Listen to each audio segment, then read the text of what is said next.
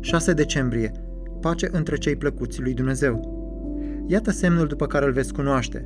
Veți găsi un prunc înfășat în scutece și înculcat în trăiesle.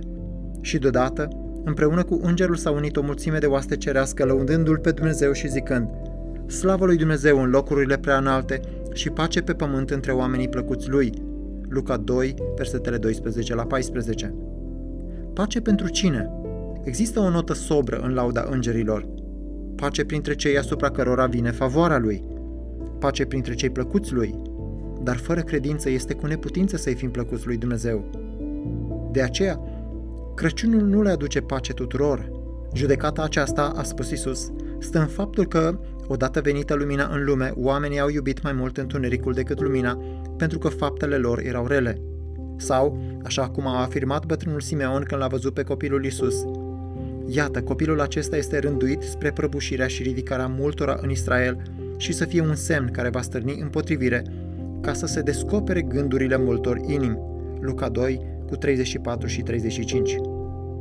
Ce mulți oameni umblă după o zi de Crăciun rece și plictisitoare, nevăzând în ea mai mult decât aceasta un semn față de care să se împotrivească.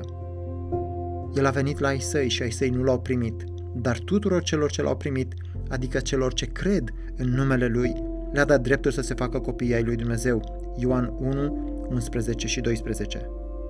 Doar ucenicilor lui le-a spus Iisus aceste cuvinte, citez: Vă las pacea, vă dau pacea mea, nu vă dau cum o dă lumea, să nu vi se tulbure inima, nici să nu se înspăimânte. Ioan 14 cu 27.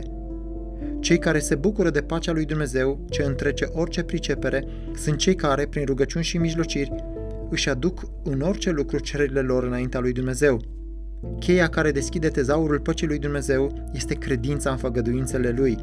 Așa se roagă și Pavel, citez: Dumnezeul nădejdii să vă umple de toată bucuria și pacea pe care o dă credința. Roman 15 cu 13. Iar când ne punem încrederea în făgăduințele lui Dumnezeu și avem bucurie, pace și dragoste, Dumnezeu este glorificat.